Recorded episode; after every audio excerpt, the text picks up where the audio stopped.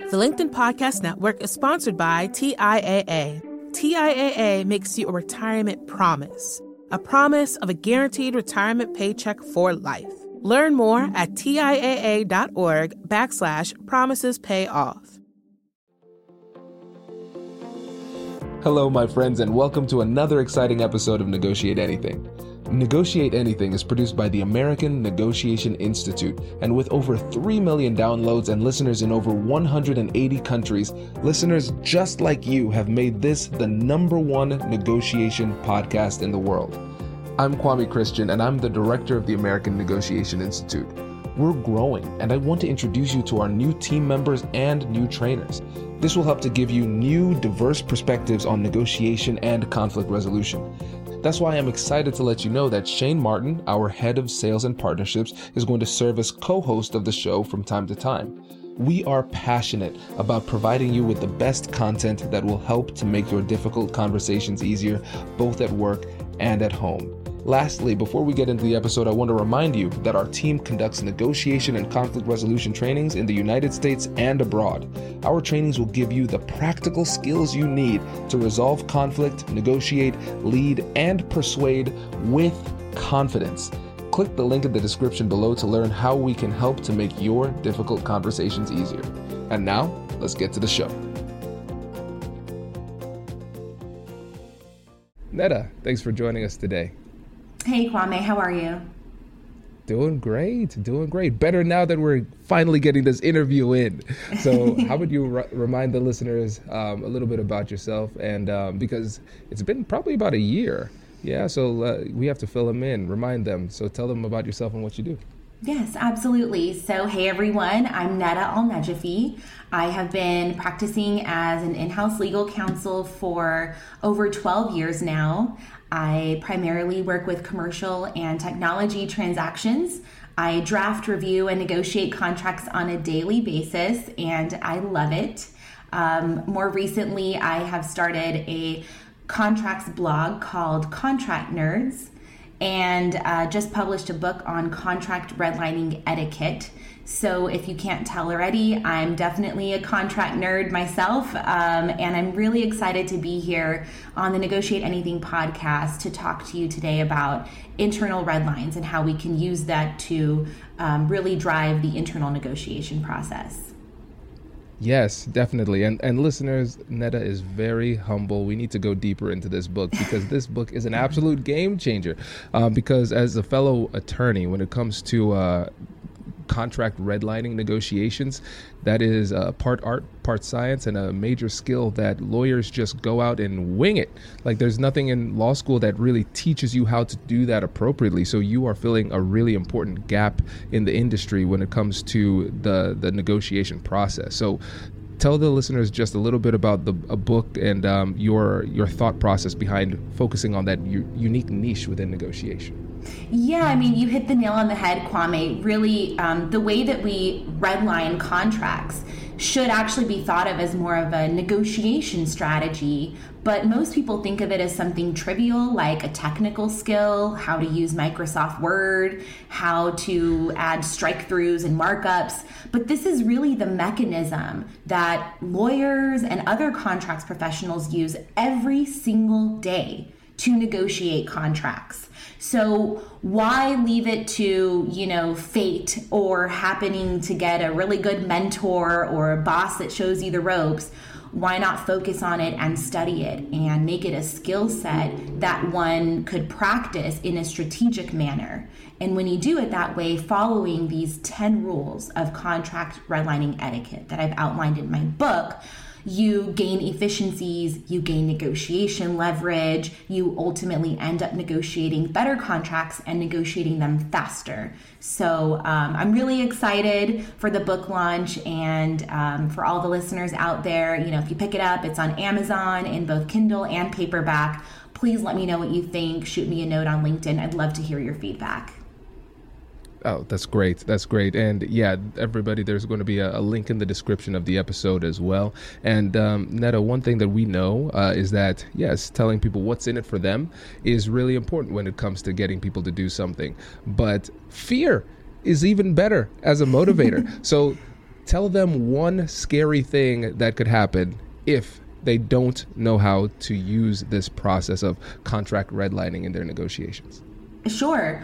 Um, one really scary thing is that you could make a mistake that ends up costing your company thousands, hundreds of thousands, or millions of dollars because you're not properly running the redlining process. You're not um, managing it closely and you're not running it in a way that you can validate it easily at the end. So be careful out there and you know don't use red lines as a whimsical, you know, side note. Use it purposefully and strategically. This is great. So it sounds like the book is for people who want to get better at negotiation and also people who don't want to lose exorbitant amounts of money yes. because of mistakes that they made. yes, exactly.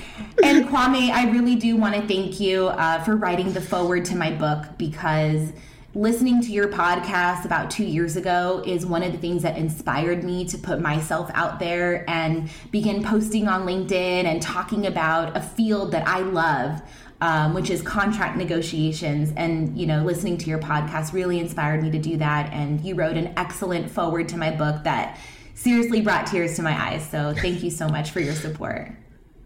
I appreciate it. No, it was my pleasure. Thank you for the uh, for trusting me with that. And it, you know, whenever anything is produced by by me, it's produced by my team. So it's always a team effort. You know, so we're glad that that you enjoyed it. And um, with this episode, we're excited for this one too because uh, in our negotiation trainings, especially with procurement professionals, internal negotiations that those that seems to be one of their biggest challenges and so let's just start from square one when we're, when you're talking about internal negotiations let's get a definition on the table and let's move from there Perfect. So when people think of a, the, the negotiation process, you tend to think of party A negotiating against party B. But there is another layer to negotiations, which is what we call the internal negotiation. And that is someone from party A negotiating with someone else from party A. So that can be a procurement professional from party A negotiating with their legal counsel about a certain term or a risk assessment. Um, it could be a salesperson negotiating with um, their legal counsel. It could be um, someone from IT negotiating with someone from procurement. So these are the internal negotiations are a negotiation between people from the same team from the same company. And now seems like that should be pretty straightforward, right? Right. what what are the challenges there? What what makes this so tough? Well, often the internal negotiation is sort of uh, either forgotten about or not handled as diligently or strategically as one would handle the external negotiation. I mean, I have a perfect story of something that happened to me recently that I love to share with you, Kwame. Definitely, please. Okay, so this is a story about an internal negotiation gone wrong, and this actually happened uh, a few weeks ago. So there's party A and party B negotiating, let's say, a technology agreement for a software license. Party A is the customer, and I was representing party A, the customer. Party B was the software vendor. Uh, so we had exchanged red lines back and forth a few times, and in the end, we were down to one final term and that was whether we could include a right to terminate the contract for convenience. So, we as the customer wanted to be able to terminate the contract, which was a three year term, at any time, for any reason, and without a penalty. Well, Party B, like most software vendors, didn't want to grant us this right from the outset. So it was left as the final negotiation point we hopped on a call where it was myself as legal counsel for party A, along with my internal client who was our procurement representative. And then party B's salesperson and party B's legal counsel. So it was four of us on the call, which was right about, you know, a typical number of people on a contract negotiation call. And first we presented our side and we said, you know, we're down to the wire. There's only one term left. We're ready to sign, but we do need that right to terminate for convenience because this is a three year commitment and our company strategy might change, our budget might change, um, something might come up. We might need to adopt a different software, whatever the reason. You know, we need to maintain that flexibility to run our business. Um, and Party B's legal counsel chimed in immediately and said, absolutely not.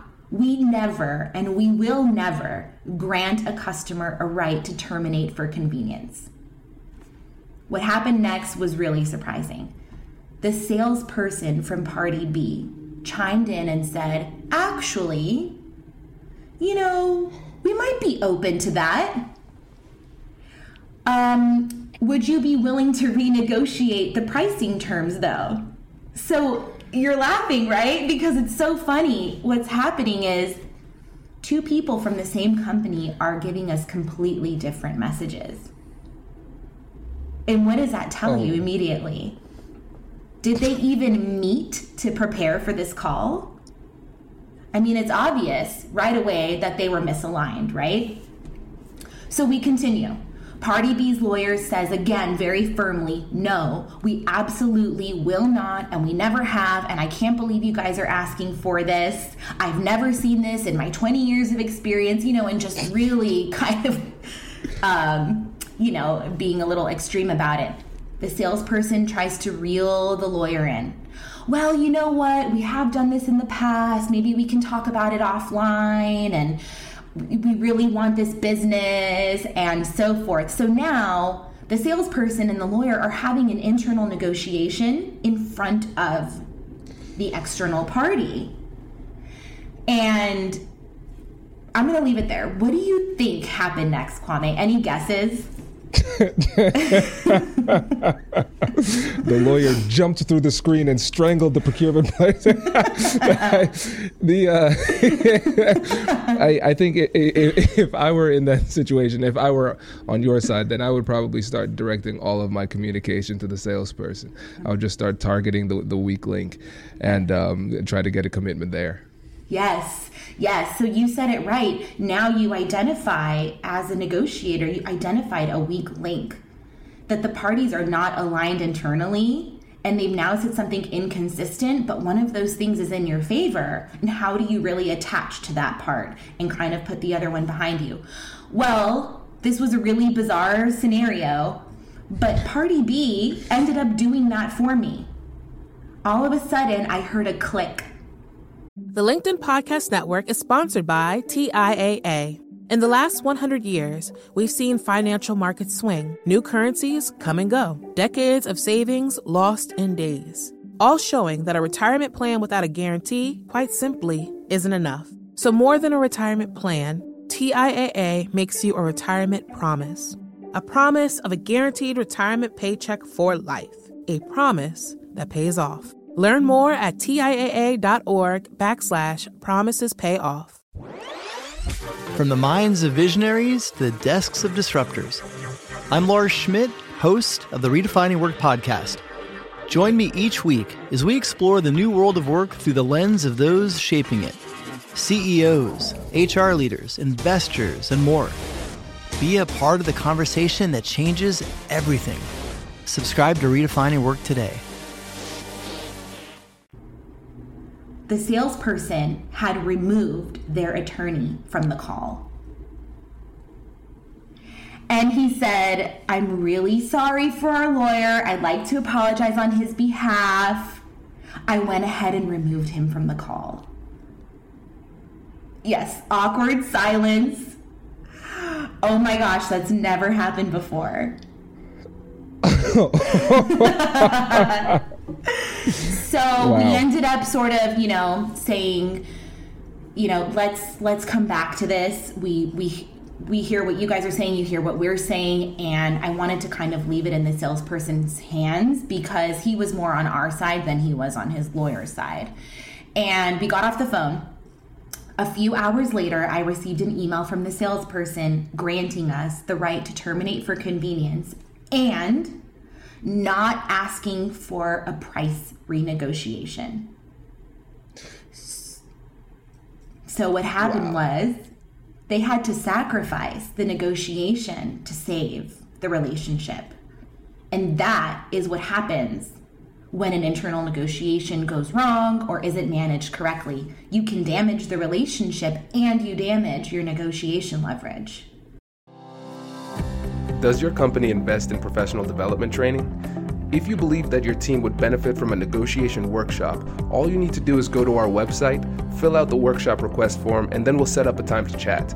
These workshops are completely customizable and we've done them all around the country. Negotiation and conflict resolution skills are beneficial across all professions, but they're especially useful in procurement, purchasing, sales, sourcing, and contract management. Our calendar is filling up quickly, and we even have some workshops scheduled for next year. If you think you might want one, I'd suggest reaching out soon so you don't miss out. Check out the link in the description to learn more. And now, back to the show. Yeah, and so Nada, tell me what you think about this because you can damage multiple relationships in one go because they could have damaged the relationship with you and your company, mm-hmm. but also they certainly damage the relationship with each other down the road. And something that's really interesting here is that there was a part of me that was saying maybe this is perhaps a very elaborate and theatrical uh, demonstration of good cop, bad cop. Okay, yeah, you blow up. We're going to act like we're not on the same page. Then I'm going to use this as leverage to get a price increase. And then you said, nope, they didn't even ask for a price increase. So, yeah, no, no, no. That was just poor communication. And again, that it shows how important it is to have that internal alignment. Sometimes the most difficult negotiation that you have to have, and the most important one, is the one with your internal stakeholders to make sure everybody not only is on the same page page for negotiation strategy, but everybody understands what role they're playing in the negotiation itself. Because when you when the two parties are not aligned, an expert negotiator can see that discrepancy, play one against the other, and use it as leverage in the negotiation. Exactly. And like you said, we can be aligned to play good cop, bad cop. You know, as a lawyer, and I think most lawyers, we have no problem playing bad cop. You know, it's but let's be on the same page about it because we don't want to be caught in an unexpected situation in front of the other party. And once you say something, you've essentially given it up. There was no taking it back because now, in this scenario that I just described, now we knew that it was possible to attain this. And so party B lost their leverage. Even if they were to ask for a price increase, it would have been less than what they could have gotten had that not slipped out in an unintentional manner, right? Right. So, um, yeah, I mean, it, it was super interesting. And so then we talk about, you've mentioned the importance of the internal negotiation. And a lot of times we see a correlation. You know, the, the more successful the internal negotiation, the more successful the external negotiation. Um, so, how do we prepare for that type of success? How do we set ourselves up for success? Really, um, we see we see so many different ways to manage negotiations, but in my point of view, one of the roadblocks and the reasons that internal negotiations can be so difficult is because we don't have a method for managing the internal negotiation process. And a lot of things can get lost in translation that way. So that's what I wanted to talk about today was how to use what I call internal red lines to help us manage the internal negotiation process. Let's do it. I am excited. So so where do we start? Okay, so we've talked about what internal negotiations are. Let me clarify what I mean by internal red lines. Internal red lines is a phrase that I came up with and I describe it in my book um, we use red lines or markups, track changes to initiate and uh, initiate changes to a contract. And then we use a comments part in the margins to describe why we made those changes. And through the negotiation process, we send the contract back and forth via email. We update the red lines and the markups and the comments. But how do we use the redlining process with our internal team members? Um, that's what I call internal red lines. It's red lines that are written for an internal audience. Internal red lines can be used for several ways to gather information and requirements from your internal stakeholders so you can understand their needs a little bit more, You can ask clarification questions. You know, why did we ask for this? Why are we signing up for this deal? Um, are you willing to sacrifice this for that? Are you willing to take on this risk? Then we can also use internal red lines to flag risks that our client should consider. It's a great way of advising when you're the attorney. Um, when you're a member from the procurement team, you can advise on industry standard pricing, industry standard commercial terms that you see when you negotiate these types of deals. You can also use it to request approvals on non standard deal terms and then track these decisions because you may not be the decision maker. You want to be sure that the decision maker had an opportunity to make the decision, but you're also recording their decision somewhere.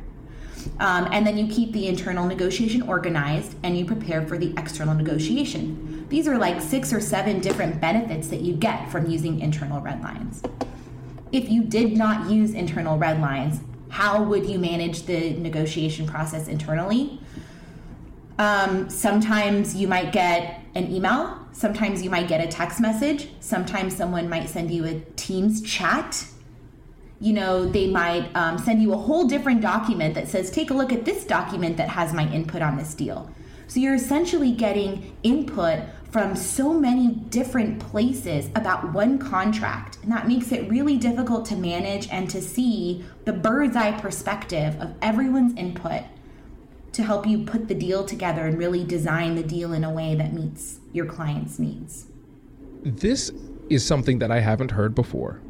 Um, this is a really unique perspective, and I really like it. And it makes me wonder, just based on your your knowledge of the industry, since most people are not doing it in this structured fashion. Correct me if I'm wrong, but it sounds like it's just chaotic. Like that's just the standard yes, it can absolutely be chaotic. And that means that you're missing a lot of things. You're not connecting the dots. It's also taking way longer than it needs to take, right? And mm-hmm. whoever is managing the contract negotiation piece is also having to serve as an admin role too, because you're copying and pasting and bringing it in, you know, to one document. Um, so it wastes time, which ultimately wastes money. And it disrupts the connection. You know, we want to use internal red lines to build collaboration, to build connection, to make the parties feel like they're a part of it. But also so that your internal parties can be talking to one another, not just to you. You know, you might be representing multiple internal parties in one deal, and they might each have a different perspective on the same point so when it comes to to me as the lawyer, I can field it and facilitate it and say, well, your point of view is different from this point of view. Let's now all three of us talk about it, you know, and, and align on it. I like to use a car analogy when I'm talking about internal red lines. So Kwame, what is your like dream car that either you have oh. or you want to buy one day? Yeah, the next the next car is the 2022 Hummer EV. That's, okay. That's the next one. Oh, cool. Yeah. I didn't know Hummers made EV. All right. So let's say the Hummer. All right. So I described the contract, the contract document as a vehicle. So let's call the contract your Hummer. You're in the driver's seat, Kwame. You're the lawyer. You're driving your Hummer down the road, and to your right, you see one of your internal clients. Let's say they're procurement and procurement's kind of waving at you. They have something to say about the Hummer. You have two choices. You can roll your window down and shout at them, Yeah, what do you think about it? Or you can unlock your door and say, Come on in. So, my preferred method that I recommend is invite procurement in to the Hummer. When they're in the Hummer, you're all in the same vehicle and you're going in the same direction. Now, procurement's in you're continuing down the road, and IT is over there waving. IT comes into the vehicle. Now you're all in and you're going down the road. And when you're all in the same vehicle, you're more likely to end up at the same destination than if someone's riding a bike next to you or someone's over across the street and you're shouting at them or you have to pull over just to talk to someone else. It's going to slow you down. So the best way I could describe internal red lines is bring everyone into one vehicle so you that you're all going in the same direction. You're all having a conversation together in the same place, in the same way.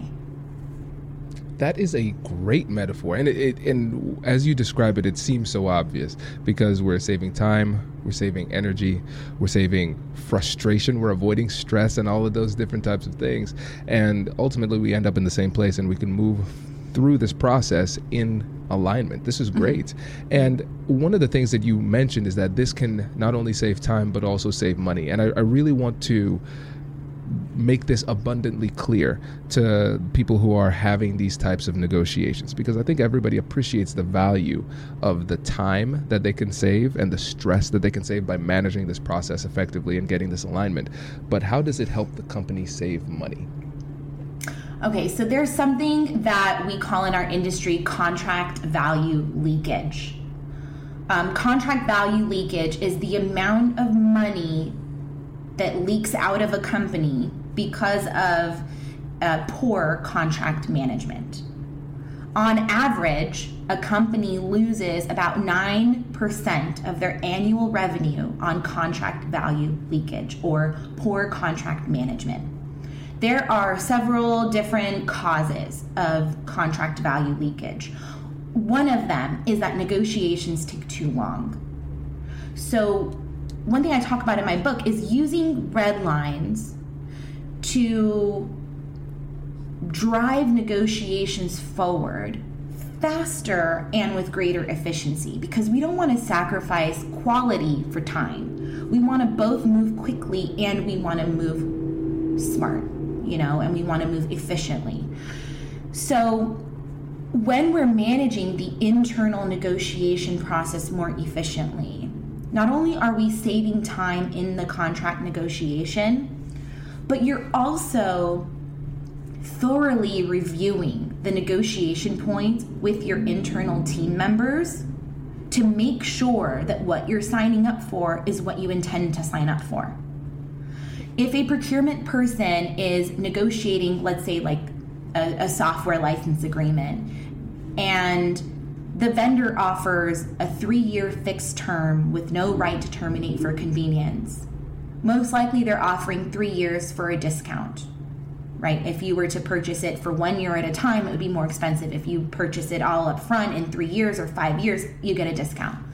Um, is that what your client wants? Is your client willing to take a 5 or a 10% discount for the risk that they'll be locked into this deal for a certain amount of time? Or does your client prefer to have the flexibility? So if you lock in for three years without making sure your client's okay with that, and later, after the one year passes, your client is like, wait a minute, I thought we could just terminate at this point. I only had budget approval for one year, and we knew the whole time that we were building something similar in house. Why didn't anyone ask me about this? That's one example of where the company loses money because the company has to spend three years for something they only needed for one year. This is great. This is great, and so I hope uh, the folks in the procurement industry, the, the, the, the folks who are in-house legal, everybody who's having these types of negotiations are taking a lot of notes because this is really, really great content that I really appreciate it. And of course, it's almost like I, I wish that there was some kind of book that they could read to to help them to understand. There is there a book? I just want to take a moment and just let people know if there's a resource out there. There is a book. It's called Contract Redlining Etiquette. Um, and I wrote it, and Kwame wrote the foreword for me, and it's on Amazon, so you guys can pick it up. Um, what I actually really like about the book is that sometimes it's difficult to describe this and kind of picture it in your head, but the book actually has sample red lines and images in there where you can see how we go through the the internal redlining process because there's a color coding method to it that that that I use and that I highly recommend others use to keep yourself organized amongst multiple parties. And I'll do my best to describe it here.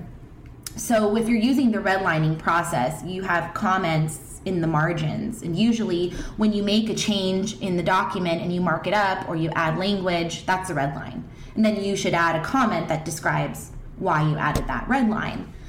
Um, that's something we talk about in our previous podcast episode from last year.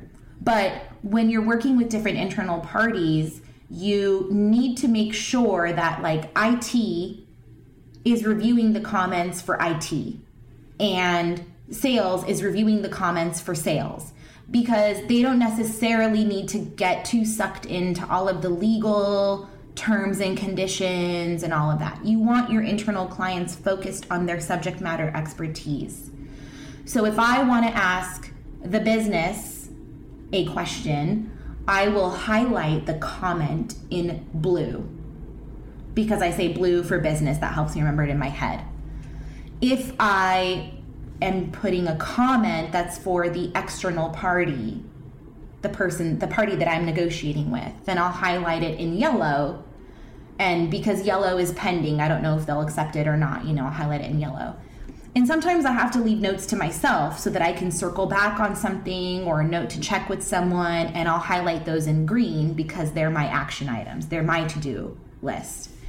So you can use whatever colors you want, but you're using these visual signals to help you organize the internal negotiation process. And then let's say Kwame that you're the biz- my business client and I highlighted comments for you in blue. I'll send you an email and I'll say, "Hey Kwame, see the attached red line contract.